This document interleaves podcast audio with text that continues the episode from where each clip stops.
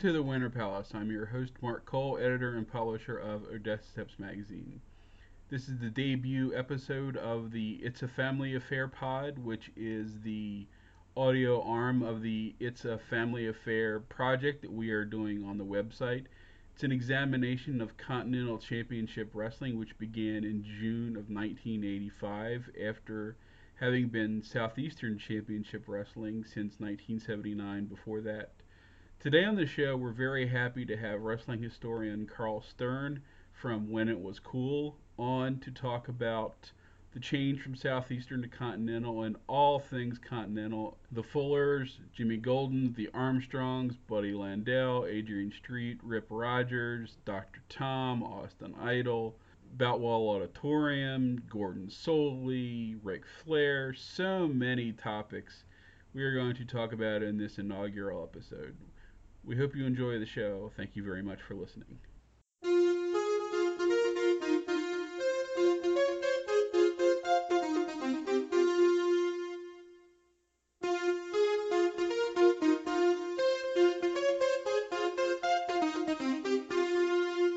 Welcome to the first episode of It's a Family Affair podcast, an examination of Continental Championship Wrestling.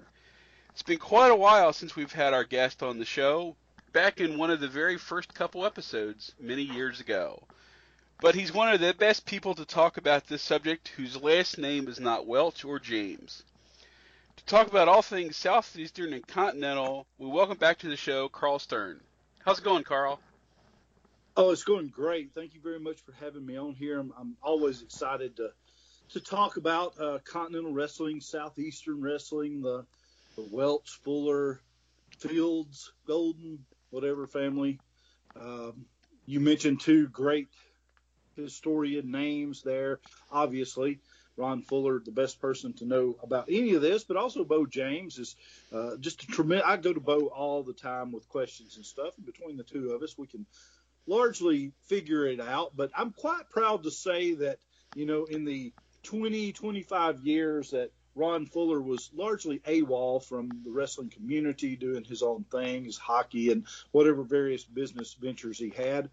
It was good old Karl here that was waving the flag for Continental Wrestling and Southeastern and keeping that history alive. And uh, Bo was doing a lot of his stuff up around Kingsport and the, the uh, Appalachian Mountain stuff. And uh, when he come along and started really, you know, doing history of, of Continental as well, we were – keeping that, I mean, we were really exposing a lot of people who over the years never knew that much about these areas. And so I'm very proud to have at least, if, if nothing else in my legacy as a wrestling historian stands up, that I at least kept that memory alive until Ron, you know, came back out of the woodwork and started uh, his own podcast and stuff, which is an outstanding uh, podcast and I highly recommend it. And so I, have always I'm always up for talking good old southeastern and continental wrestling.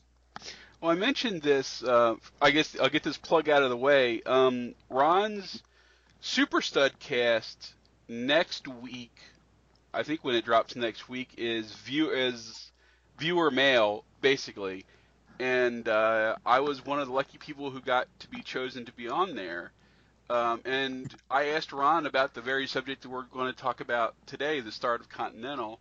And if people haven't listened before, we had Ron on a couple months ago when he was uh, starting to do his book tour for Brutus, and it was it just happened to be right before uh, he left to go to Bob Armstrong's funeral. We had already had it scheduled before Bob passed away and then we had to juggle the dates a couple times. And i said well can you do this day? He's like yeah that's fine because we're getting ready to go head out to the to make the trip for the funeral. So it was it was really good timing on that that i got him before then. So you know i've you know i've been lucky to have ron on the show. And hopefully we'll have him on again and maybe have some of the other guys on. We're, i mean we'll mention that in a little while. But uh, as i as i told him i you know, being in the Mid Atlantic, um, actually, by the time I started wrestling or watching wrestling, Continental may have actually already existed. I know I didn't start watching until sometime in 1985, which is when Continental started. But you know, obviously, being in the Mid Atlantic, we did not get Continental TV or Southeastern TV. We we had plenty of TV here. As people who have listened to our podcasts with Mike Sempervive know, this was a hot, this was, you know, one of the battlegrounds between Crockett and the WWF. So our TV had um, all the WWF shows, and by that point, all of both Crockett shows. And since I lived between Baltimore and Philadelphia, I got to see them all on both. I get multiple times if I wanted. So we, you know, I probably had you know more than 12 hours of wrestling on a weekend, and then and I think that also includes AWA. Plus, we weirdly got to watch World Class off one of the UHF stations that was a 700 Club affiliate, and then eventually we got Watts you know, in '86. So this was a you know a humongous hotbed. But you know we had but you know we had never seen Continental. I'd never seen Memphis at that point either because you know again where we lived. So the first time I remember seeing Continental of any kind was on Pro Wrestling This Week, the Joe Pedicino Gordon Solie highlight show. And the first thing, the only, it may not be the first thing that I saw, but the first thing I remember was the angle between the Fullers and Kevin Sullivan and the New Guinea Headhunters when they attacked Ron on TV, which led to the cage match with the third headhunter, which led to Doug Furnish ripping off the cage door. And that's the first time I remember seeing Continental. But obviously, you know, you being in Alabama, you saw them right from the start. Oh yeah, definitely so. I mean, I was I, I watched probably. I mean, I'd been watching wrestling somewhat on and off since 79, 1978, 79, but it was just sporadically because we really here in I'm in North Alabama, I kind of it, located sort of in a tri-state area myself. I'm in Northwest Alabama, so I'm close to northern Mississippi and uh, western Tennessee. So like you, I was I had a lot of wrestling going on because I also got the Memphis stuff and uh, world class and you know uh, sometimes even Bill Watts uh, was up this far out of Mississippi stations and you know all that good stuff. But uh, Southeastern Wrestling, Ron Fuller Southeastern Wrestling, uh, coming out of Gulf Coast, he had done after he had bought Gulf Coast, there was kind of this weird period of time where he had Southeastern Wrestling and it was a changeover from Gulf Coast, but it wasn't really the full fledged Southeastern Wrestling. That took place in the fall of 1980, October of 1980. Uh, Ron Fuller purchases the rights to North Alabama from Nick Gulas, and that gets him Birmingham, Alabama, which becomes his biggest town. It also got him Huntsville, Alabama, which he actually rarely ran uh, Florence, Alabama, which he ran sometimes, but it gave him TV clearance here in North Alabama. And so in October of 1980, he launched the what I consider the full-fledged traditional, what everybody remembers, the classic Southeastern Championship Wrestling. And that ran until the summer of 1985. And I was watching this whole time. I mean, I was watching from there. I was really super heavy into it in like 1982 and 1983, which I will still argue were the best two years of that promotion, no matter what you called it. Um, but in June of 1985, that's when it's really suddenly and abruptly changed to Continental Wrestling. And so, yeah, I had had a few years, at least, you know, about five years or four and a half years of back study for what became Continental Wrestling uh, there in the summer of uh, 1985. It's interesting because, um, you know, um, a lot of this stuff is available on to watch on YouTube. Plus, it's available, you know, through through various places. But it's funny because the last episode of Southeastern is on YouTube, and the first episode of Continental, among others are on the YouTube. So it's funny that it goes from just being sort of a regular studio show. Mm-hmm. The very next week, it's now got a new name. It's now being it's gone from the studios in Dothan to Birmingham to uh, arena show in yeah, Boutwell Auditorium. Um, yeah, it, it, was very abrupt. I mean, it, it really was a big, big change, and we weren't really as fans. We weren't really acclimated to that. It was kind of sprung on us. Like we had no idea. Is if you were just a regular fan watching the show, as I was in June of '85, you had no idea this was coming. It was sprung you literally on that last show in June of '85, and over at my website, which is whenitwascool.com, I do the Southeastern Wrestling Project, which has all the TV shows embedded that are still out there available uh, in order to watch. So if you go to that June 85 and watch that last TV show, it's almost an afterthought. It's like everything is going just like it ever was. You're watching the same show you've been watching for years. And then suddenly it's like Charlie Platt's like, uh, well, next week we're going to be coming to you from Boutwell Auditorium. Gordon Solie's going to be here as announcer. It's the same stars you've already always known. We're just, you know, uh, you know, expanding as Continental Wrestling, and you had no idea. Hey, that's going to be the last time for years I see Charlie Platt. The Dothan TV studio, which I loved, loved the atmosphere of it. Uh, going to the now, mind you, it was a big deal because now Birmingham was always uh, the, the big arena. That's where the big matches took place. So you're like, wow, we're going to get to see the, the big show every week. Well, not necessarily because they started taping a lot of uh, squash matches and stuff to go on there. And to me, it lost a lot of the atmosphere. It was necessary that Ron Fuller did that to keep up with the, the, the expanding nature of wrestling. You know, Bill Watts goes from Mid South to UWF, and a lot of the other promotions were kind of making a world, you know, world class, and uh, they had some sort of, they weren't regional anymore. They they were trying to expand and uh, keep up with what the WWF was changing the landscape. So it was necessary, but looking back on it, it really lost a lot of that uh, personality that it had. Uh, it, it's still like 1985, 1986 Continental is really, really good. Still, it's really, really good.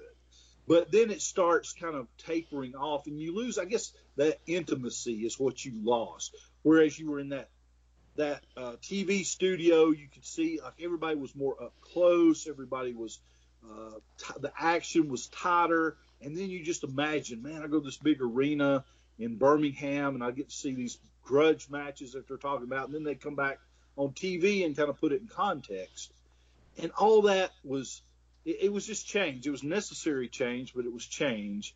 And it, that summer was was really really interesting. That that next Continental show, that first Continental show, had such a different feel to it, and not in a bad way. It, had a, a different feel to it in a good way. They had Ric Flair there on TV. Uh, Gordon Solie call it like it seemed like it was big deal. Like it seemed like it was now important um, it was just hard to hold on to that feeling after a while. Yeah, it's. I mean, you can see that with a lot of the shows around the same time. I mean, by that time, Crockett had already gone to arena tapings, and you know, like you said, Watts would eventually. You know, they were still doing. I think they were still in the Irish McNeil at that point, but they soon would be going. You know, out of Shreveport and taping in Tulsa or places like that. So and you know Florida was pretty much already gone by then. So and World Class had never had a studio. You know, so it, or at least on the you know the main World Class show that everybody saw. So yeah, it was just uh, the way the way things were going. It's you know I like I said I talked to Ron about this on his show that's coming up, and he just basically said yeah it was you know everybody was doing it and we had to try and compete and you know we had to de-regionalize the name, make it seem more national. You know, five cameras, arena, Gordon, et cetera, et cetera. Yeah, and uh, you know, I said earlier, 1982 and 1983 were really the peak of whether you call it, you know, the the, the Ron Fuller Southern era, from whether you call it Gulf Coast or Southeastern Continental that 1982 83 was the sweet spot. It was just everything clicked perfectly. 1984 was a year of diminishing returns. Like the early part of 84 was pretty good, but it just got less. And I mean, they were running a super small crew by the end of 84. And so when they start up in early 85, it's it's needing a change. It really is. It's um, not bad by any means. Uh, still some really good stuff happening there, but it's, it's clearly a transitional period, and it's clearly lost momentum. And had Ron Fuller not done that, I really wonder how long it could have continued in the form it was, because it definitely needed uh, a boost. It was it was getting really stagnant, and I think that helped a lot. I mean, uh, it, it really did. After it changed over to Continental, throughout the rest of 85 that half of the year early 86 that is some good good stuff i mean they there's bringing in some national names or more national-ish names, at least names you've seen out of the magazines and stuff. Kevin Sullivan, obviously, being one of the bigger ones who really changed the whole dynamic of that area. You had Dick Slater in for a little while. Dutch Mantel comes in uh, for a couple different runs.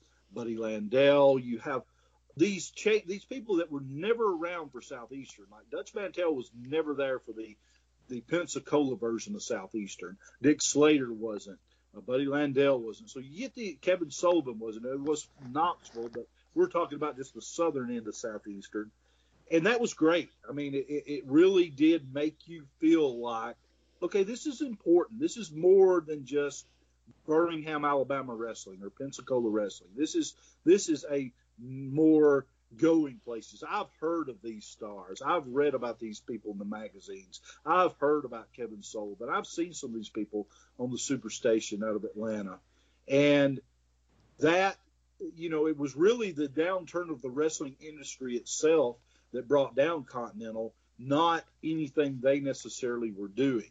Uh, they uh, Ron really did a great job with with uh, beyond even what he had to work with. I mean, he he it was really was a very overlooked uh, super promotion for that time period. So many uh, that because the the insider hardcore fans, the people that read the Observer and stuff like that, were in the know. Okay, it was an area that got totally overlooked because they didn't communicate. They didn't, you know, have anybody reporting that stuff. They didn't have anybody feeding information to to Dave Meltzer or anything like that. Also, Ron Fuller and less Ron Fuller, more Bob Armstrong, who booked it, kept the national magazines out of there because of the, in my opinion, the it was not a good idea. But they they their idea was, well, people don't know what we're doing here, and they're not trying to steal our people and whatever. And who knows, maybe that was the right thing to do. I don't know, but it all but it kept the larger country from knowing just how good things were down here, where places like Memphis and certainly Bill Watts and certainly World Class and even Pacific Northwest were getting a lot more coverage. And so for the general fan who just, you know, is looking at, who is a big time wrestling fan and wants to know more, buying all the magazines and stuff, they really don't know about Continental, and I think they really categorize it as well. It must not have been nothing much because you never read about it. When actually that wasn't the case at all. It was a far superior product to a lot of that stuff that was going on, and quite honestly, outlasted a lot of that stuff as well. Yeah, it's. I mean, for the general fan, like I said, I'm here in the Mid Atlantic, and you know, all I know about Southeastern is seeing their ratings every month in PWI it's like you you know like you said you rarely and I really wasn't a reader of the other magazines. I was pretty much an Apter mag guy.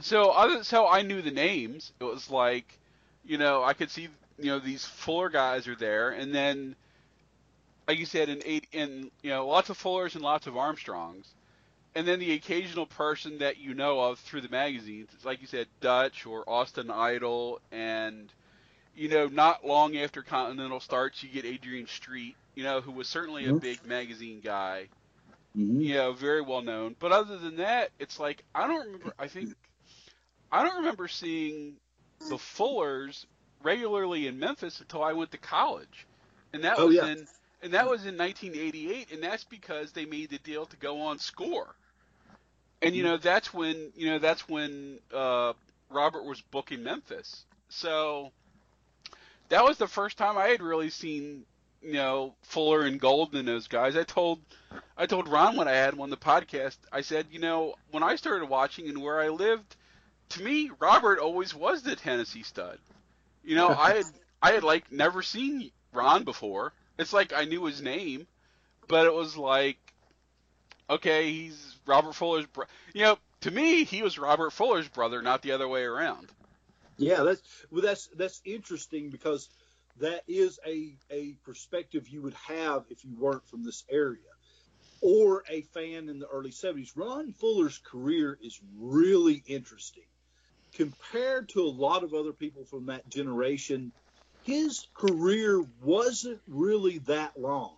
I mean, you're talking about from roughly 1970 to 1987 or 88, and he's out which sounds like you know fairly long career. Well, that's twenty some odd years. But when you go back and look at a lot of his contemporaries, gosh, a lot of them were around until they were literally geriatric and and still you know popping up in places. Ron was super hot when he first started. Like he was getting booked in St. Louis and Big Star in Florida and Georgia, he's on all these TVs and it's a combination, I think, of the fact that Buddy Fuller was this r- promoter and respected, and that Eddie Graham liked Ron. And here's Ron at six foot nine inches tall. He's a giant, but he doesn't wrestle like a giant. And so here's a guy that a lot of people saw as, oh man, we can do something with. But he derailed his own career by buying Knoxville and setting up there. Now, mind you, it was a good move for him who knows, you know, he may have never shook out to have been a major national star. But what he did do was promote very successfully in Knoxville. But that took him out of eyesight of anybody else other than, you know, the occasional runs he had in Memphis and occasionally popping up in Georgia. Unless you lived in Knoxville or Birmingham or Mobile or somewhere like that, you were not aware of Ron.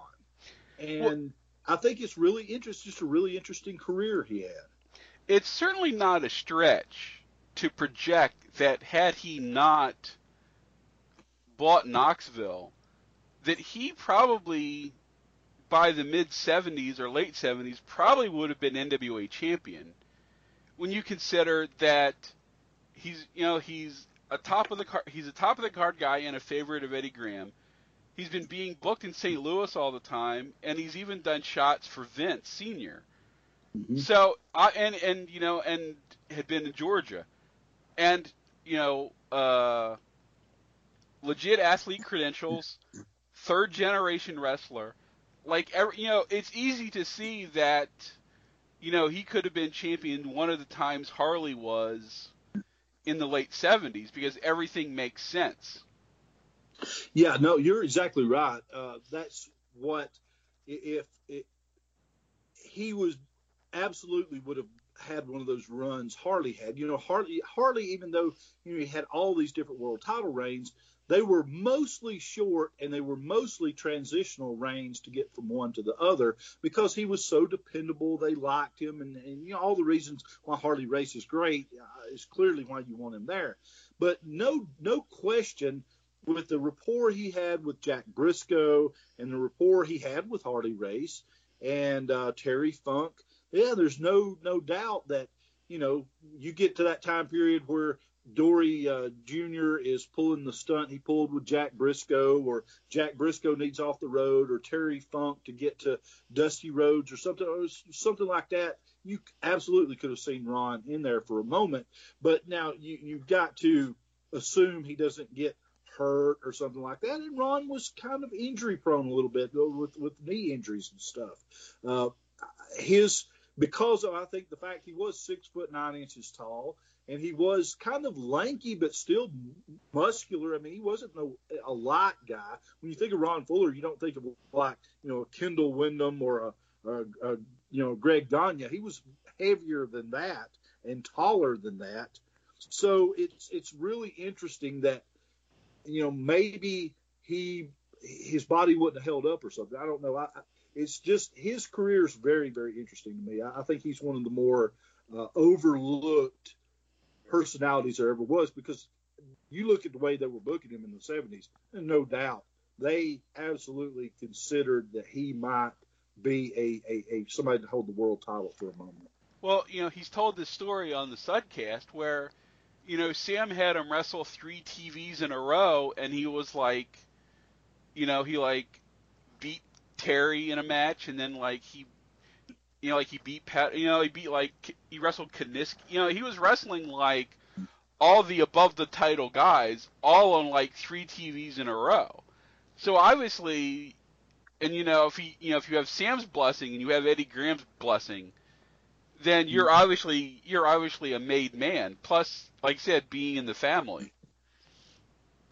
Can you imagine the the turn things would have taken had Ron continued that trajectory and at the same time David Von Erich had lived with Fritz trying to push in how that might have in, we might have instead of ended up with uh, Ric Flair, Harley Race, Dusty Rhodes, that whole era of those titles swapping back and forth between them, that we might have got an era of Ron Fuller, David Von Erich, Ric Flair certainly would have still been in there, Harley, Dusty still trying occasionally get get the jet. Like how weirdly different wrestling history would have turned out had that been the case. Well, all, before we get to like that Crockett era. Well, I was gonna say, you know, it's like, you know, I think I think wrestling fans' favorite game is to play what if, whether it's did guys go to certain places when they did, or did they get injured, or did they, you know, like if Magnum doesn't get hurt, what mm-hmm. happens to Crockett? You know, it's not only Magnum who presumably you know beats Flair and whatever, but you know, does Magnum? How long does Magnum stay before? Because you could God knows what Vince would have done with him. And then, you know, because of Magnum, what happens to Nikita? What happens to Barry? You know, from that arc. And then, you know, what if Ted, you know, what if Ted goes to Crockett instead of going to WWF? There's no million dollar man. You know, what if, what if Gino doesn't die? You can assume Gino goes to Crockett, and you know, either becomes a horseman or becomes or he becomes a horseman and Flair becomes a babyface. You know, there's, you know, wrestling fans love to play that game. Oh yeah, no, no doubt. uh, but anyway, back back to back to Continental. You said the very first show, which is what we're going to be writing about for the first epi- or the f- first article on the podcast.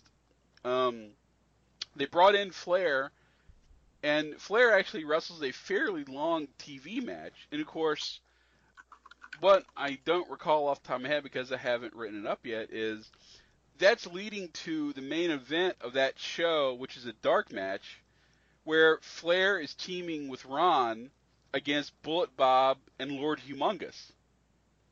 That's right. And what a weird, what a weird, uh, you know, main event sort of deal. Uh, Humongous, who was Jeff Van Kamp at that point, and I'd just done a whole giant podcast about the history of the Lord Humongous character, another very strange and interesting character. But yeah, he had turned, he had been being managed by Ron Fuller and uh, had turned on him. And Ron was doing the old, you know, I'm kind of, I got this monster here and I'm kind of taking advantage of him. He's my heavy, but, you know, I'm sort of doing him wrong kind of deal.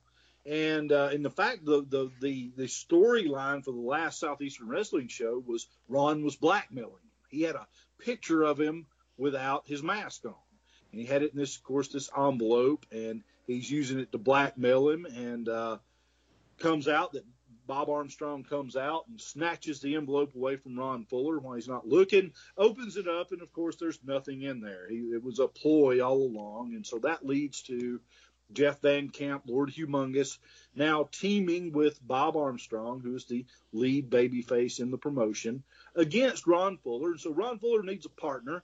And Ron, of course, is doing his stud stable deal, but uh, in like June of '85, there's there's not much of the stud stable left. It's basically had been Lord Humongous. Now there's still Um, Jimmy Golden was part of it, and Boomer H. Lynch, who was Tom Lentz. I mean, he was part of it. So it wasn't like big main event name. So what he does is he goes out and gets with um, Flair, the world heavyweight champion. And so you get these two heels to team together against this odd combination of Bob Armstrong and uh, Lord Humongous. Uh, they did tape a TV squash for the first one of, of Ric Flair against uh, Josh Stroud. It goes, like you said, very competitive for a while. But I mean, they they got Ric Flair on their first TV show. That's why they they've got him there, and it does make it seem better and more important. And at this time, if I remember correct, Ron Fuller was also like in a clique and a little stable deal with the Flame, uh, uh, who's Jody Hamilton as uh, the assassin. It was the Flame and Southeastern and Continental, and so they're teaming up together as well. So it's it's a real. In fact, they even do a deal where they two of them's got the singles titles, which were the Southeastern and Continental titles, and they do a tag team match where the championships change, and Ron Fuller and and, and the Flame end up with the two uh, major singles titles. It is funny to watch Jody Hamilton as the Flame, given obviously he's most known as the assassin because I guess they I guess continent or southeastern had used lots of fake assassins. And so when the real assassin comes in, he can't be the assassin because everybody thinks it's one of I think I was watching an episode from 84 and I think that hmm. assassin was Ken Timbs, I think. Well, okay, so there's there's a lot of uh, there's a lot of argument about that. Okay. Uh, so no, the uh, that said the '84 the Ron Fuller's world famous assassin is uh, probably it's either Randy Barber or Bob Owens. Now it's one of the two. That's something we need to ask Ron Fuller about because I've been argued on both of them by people that were there at the time. It certainly wasn't Ken Timbs yet. He would come along just a little bit. Okay. Uh, so it was one of those guys. But yeah, there were lots of assassins, and uh, that's always the story that's told. I'm not so sure that's true so much as Jody Hamilton wanted to do a new character, wanted to do this solo flame deal, and they're like, well, you know, we've had Roger Smith and Randy Colley all in here as assassins, so let's do something different with the real assassin. But definitely, I mean, he was a major uh, deal deal there as that character as the flame.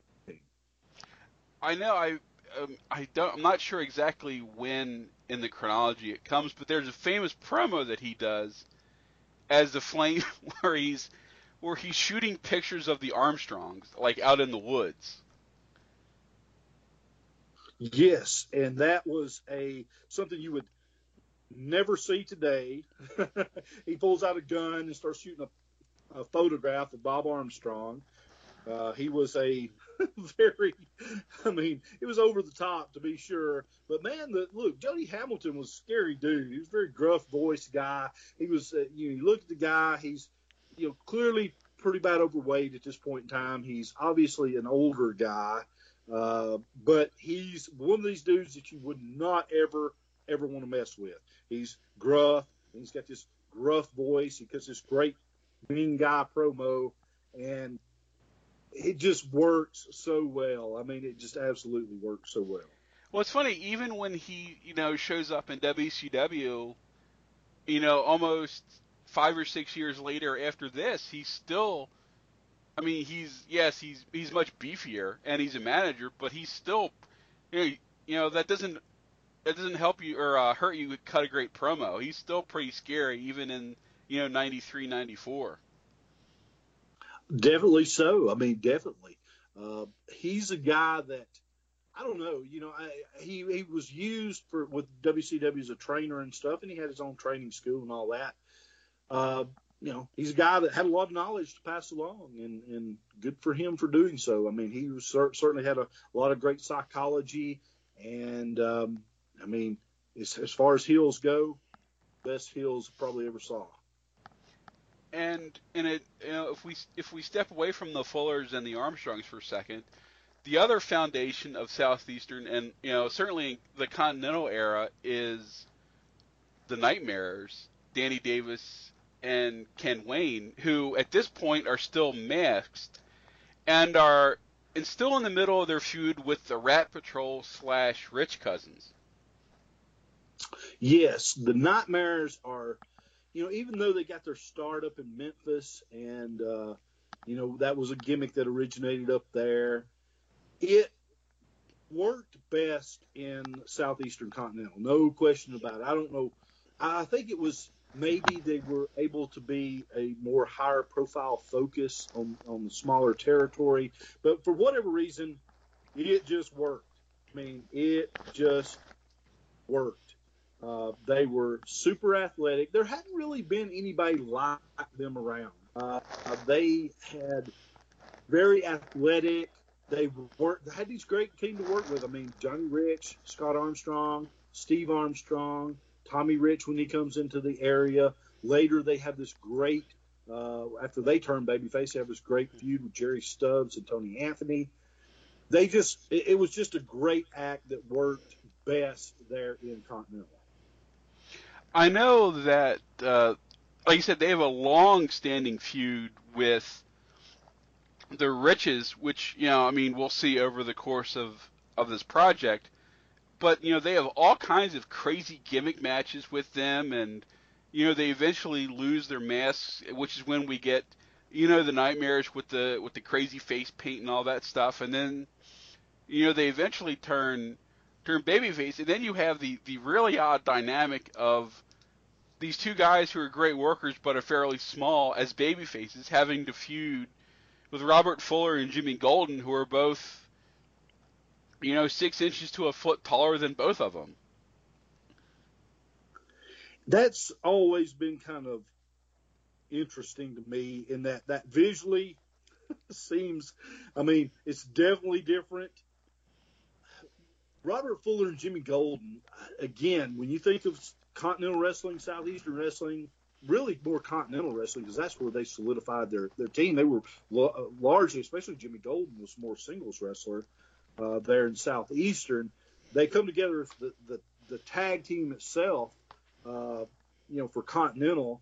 And again, you know, you got these two tall guys who are great mat wrestlers. They got these two shorter, smaller high flyers to do all this bumping for them, take all these bumps all of them. There's not a, a, bad interview in that whole bunch. I know people don't really give Jimmy Golden any credit because of Bunkhouse Buck or whatever, but look, Jimmy Golden cut great promos back when he was singles wrestler Jimmy Golden. And of course, Robert Fuller definitely did. But hey, Ken Wayne and Danny Davis were good promos too and it was just a great little program. I mean, honestly, I never saw anybody the Nightmares work with anybody that they didn't do a great job with. It seemed like they were very versatile, whether they were working against big bruisers or small flyers or a combination of the two. They were able to work to that team's strengths. Uh, some of my favorite stuff was the Tommy Rich when Tommy Rich and Steve Armstrong were teaming together. The Nightmares worked so good with them. And that's a vastly different team than Robert Fuller and Jimmy Gold. And it's a vastly different team than even Johnny Rich and Scott Armstrong or Johnny Rich and Steve Armstrong. Very, very good. I mean, they were so, such a versatile team.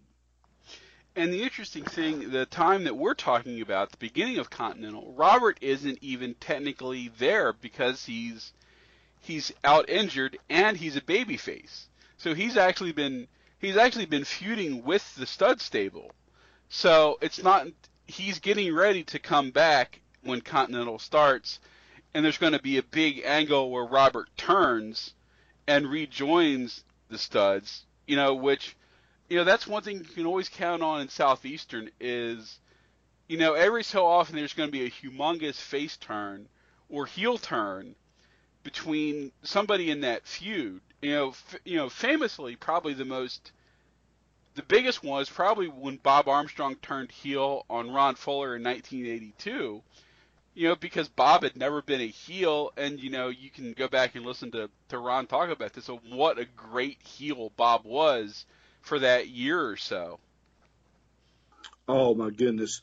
Look, the Bob Armstrong heel thing is something I've, I've really been on a, a huge kick about uh, over the last couple years because the more I think about it, the more I study it, the more it is really one of the best heel runs I've, I've ever ever seen.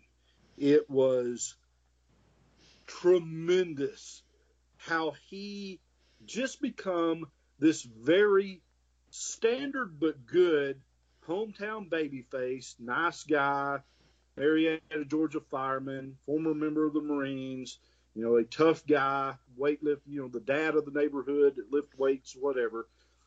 How he changed from being that guy to a 40 year old dude that was the biggest jerk you've ever seen in your life. Like the most hateable dude.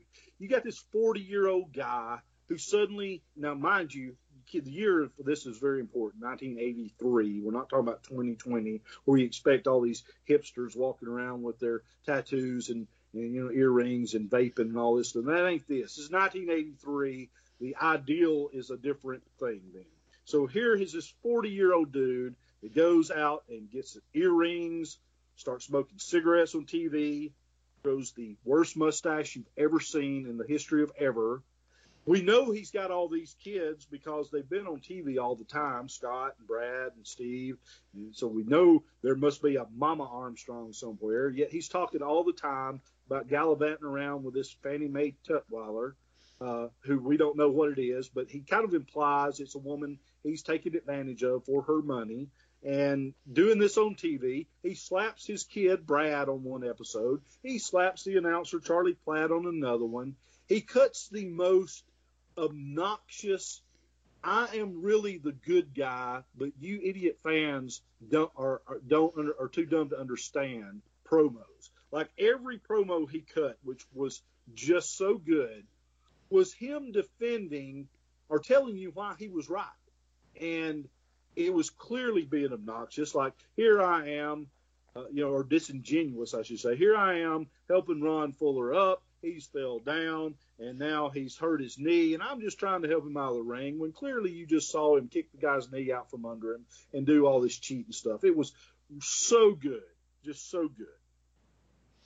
It's funny. I mean, we have we have some of that, not a lot, but it's funny that we also have um, because I've seen some of this recently, is when Bob was a heel in the Smoky Mountain USWA feud when he was uh, Smoky Mountain commissioner, and this is it's funny that it was after Smoky Mountain had closed, but they had kept the angle going in Memphis.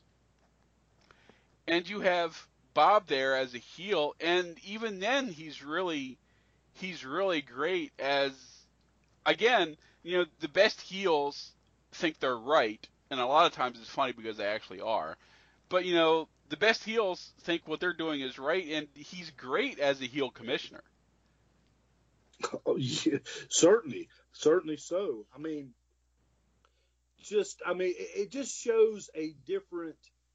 And I, I, don't know that you can ever recapture this time again. And in fact, I'm sure you can't because the world's a different place. And and I was never a giant fan of kayfabe anyway. I just always found it very disingenuous. But at the same time, you, you, there was a level of suspension of disbelief that you could, and like I honestly believe, like when Ron Fuller walked, or excuse Bob Armstrong walked, and Ron Fuller too, but Bob Armstrong for sure, when he walked out of that dressing room onto the set, it was real for him. I mean, he he he made it real. Now he wasn't really hitting people and really didn't know the finish, but but in his mind, acting, he was that person that day, and it was so believable. It wasn't playing a character, it wasn't reading a script, it wasn't acting like hometown babyface Bob Armstrong or evil bad guy heel Bob Armstrong. It was natural. It was from a natural place, and the best actors are that way, right? They they go out and they just become that person, that character and I think that's tremendous. Yeah, like you said, that stuff's definitely out there to see. It's it's it's really fun to watch. And uh, go ahead. No, no, you're you're exactly right. Uh, especially when everybody's clicking on the same page. Like seldom ever with Southeastern Continental did you have somebody that just seemed like they didn't fit. Now I could probably sit here and if I thought about long enough, I could think of somebody that just, you know, maybe was a, a square peg in a round hole. But for the most part, they everybody fit. Now, Jerry Stubbs was another natural, Mr. Olympia. He just fit. He just seemed at, ease and in comfort with the rest of those. Jimmy Golden, Robert Fuller, all these all of these characters, Tony Anthony, Dirty White Boy later on, Tom Pritchard, they all just fit and seemed like they were in the right place at the right time. If anything, Kevin Sullivan was kind of a little bit of a outlier there in that he really didn't fit necessarily perfectly in there, but that was good. That played to his character in that. Oh man, this is kind of a wild card here. We really don't know what to expect out of this with these headhunters and stuff. What's going on here? And that kind of made that that whole era a lot of fun right there. Well, the great thing too, like you said, is it's a relatively small territory with a relatively small crew, which means everybody gets plenty of time. It's not like, say, like the sort of equivalent period that we're talking about in Crockett, which is like sort of the beginning of the expansion. You know, there are plenty of guys in like late '85 on Crockett TV. You could go a couple of weeks without seeing, and then you know you had the thing where they were also sort of for a time doing different programs for the Carolinas versus TBS. Because, like, I remember at the time, like, we would see the Midnight Express on syndicated TV, but I didn't have uh, TBS then. So a lot of the whole Miss Atlanta Lively stuff we never saw because Ronnie was only doing that on TBS. It's like if he was on syndicated stuff, he was probably just Ronnie. So you know, and like you know when they when the Midnights came in and they were feuding with Buzz and Dick Slater, that was like a Georgia only feud that like we never saw. But you know, again, Continental has you know 10, 15 guys at the most, so that means you may not get many matches on the card, but they're going to be long and they're going to be good, and everybody's going to get TV time, and more importantly, they're going to get interview time. So you know, like when you get when you get Adrian eventually, and then eventually Adrian turns face.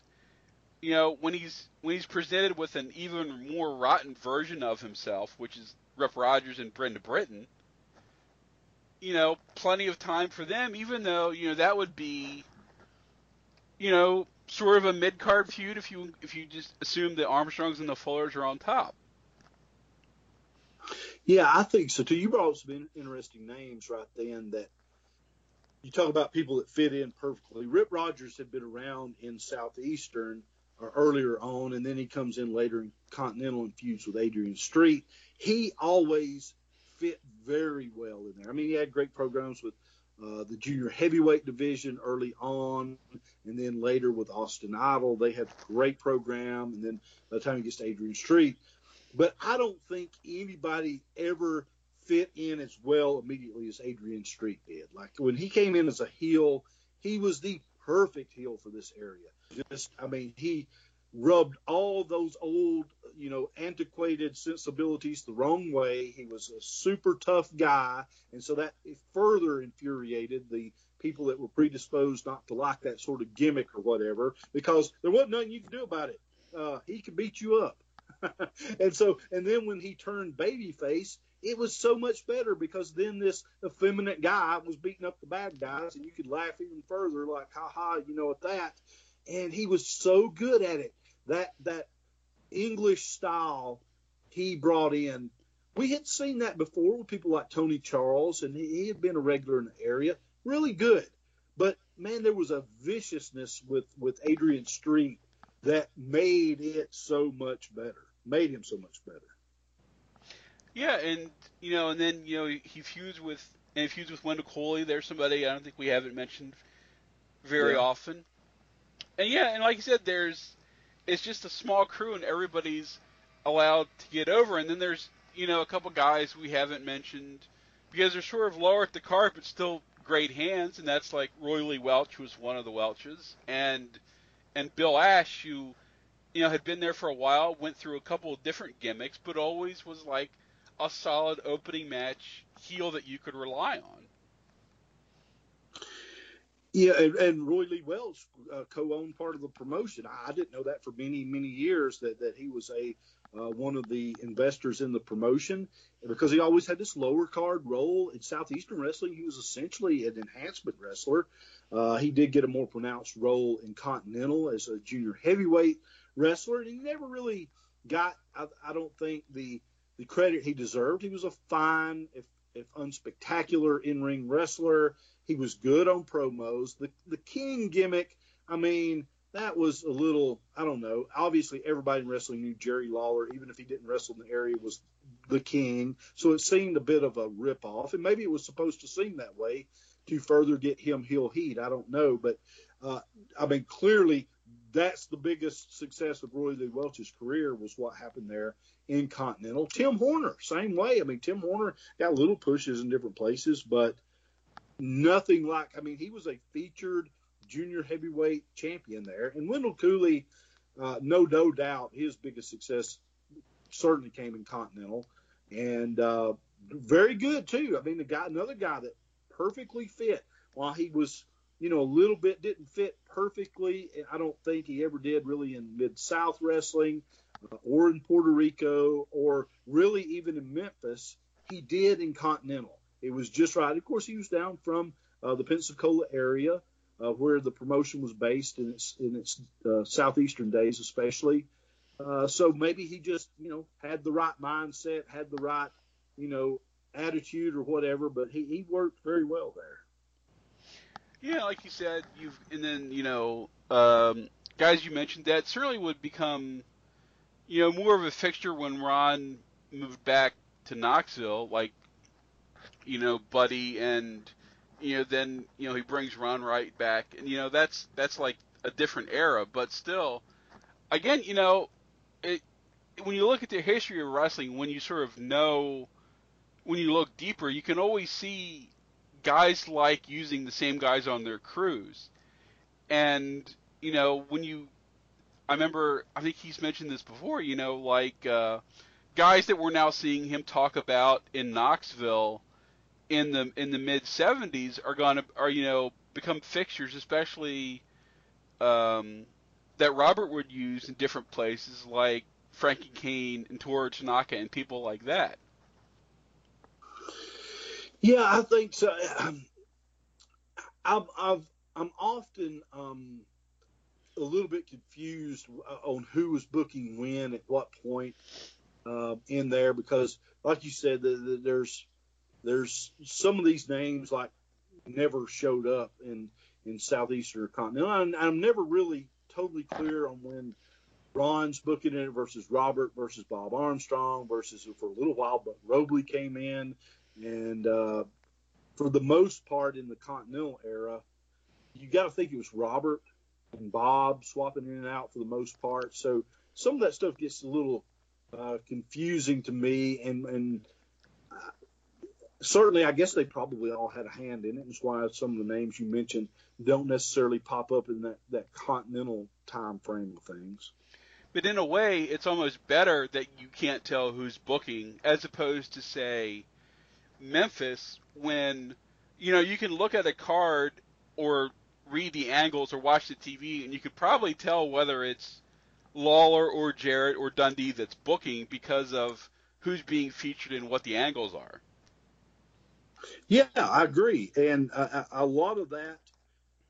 I mean, it's it's it's really uh, I think a lot of egos aside in this era, era. I mean, like you don't have like a Dusty Rhodes where he's just on top, on top, on top. Yeah, I mean, definitely the, the, the Fullers were featured there for sure, and Bob Armstrong was featured there for sure.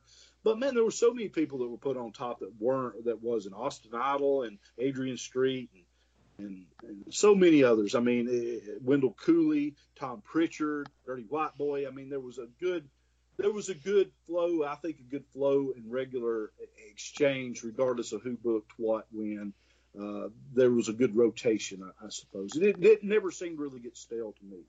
And of course, you also have a different priority if you were the booker versus you're the booker and you're also one of the owners. Where, yes, you want to get your guys over and you know you want everything to click, but you know it's if you're also the one making the money, then you're going to want to make sure everything works. And if that means, hey, I have to pull myself back and work in a mid card feud for a while while somebody else is hot and goes on top, that's best for my company. You know, not necessarily my ego. Yeah, I don't think egos ever seem like a real problem there to me. Like I, I never heard really any stories of you know people just being out of control. I mean, I, I know Austin Idol rubbed a lot of people the wrong way. I, I think that's just his personality type. Certainly doesn't seem to be the case with Ron. Ron and Idol got along great, still do. Um, so you don't really hear those horror stories, uh, at least as long as Ron was there, about you know people hijacking things to their own, like they just you know could this guy always had to be champion, always had to be featured, always had to get the world title match when came through town. You, you don't hear that sort of stuff. Seemed like everybody seemed like it was one of the more easier areas just to get along with. Well, it seems like anecdotally that both of Ron's companies, you know, were relatively short trips, small territories with good pay and good standard of living. Either you're living you know, you're living on the lake in Knoxville, or you're living, you know, on the beach in Pensacola. I mean, I think it's certainly a sign of what a great time most of those guys had, considering how many of them ended up a staying in the promotion and b staying there after they were done. I think so too. I, I think a lot of it did have to do with the lifestyle. I mean, you get to you know live on the beach Pensacola Beach is one of the most underrated beach locations anywhere. I've been to Pensacola Beach. It's miles and miles and miles of beautiful beach. You're not cramped up and crowded like you are other places. It's uh, not super heavily populated. It's just a good place to be. Why wouldn't you want to live there? And uh, to get along with all the people and to have relatively short drives, even Birmingham, which was your probably your most lengthy place un, until they you know get back in Knoxville or whatever. You're only talking about just a few hours away. Uh, you're going to be back home that night, so that's that's great. I mean, I think there's no reason why you wouldn't want to work there.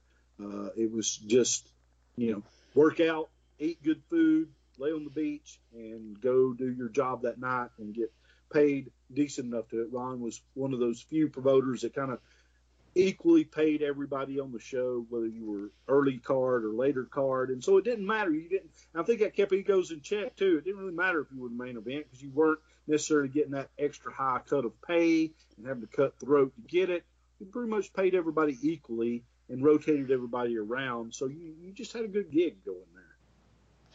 Yep, and these are some of the things that hopefully we'll be analyzing as time goes by uh, on the podcast and on the website when we do uh, the write ups.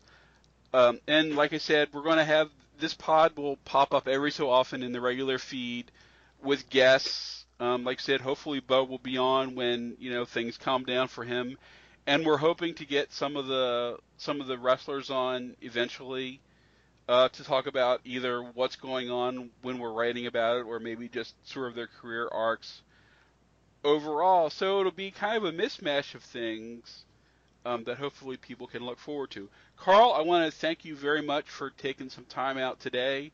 So I know you have this this this burgeoning empire of yours.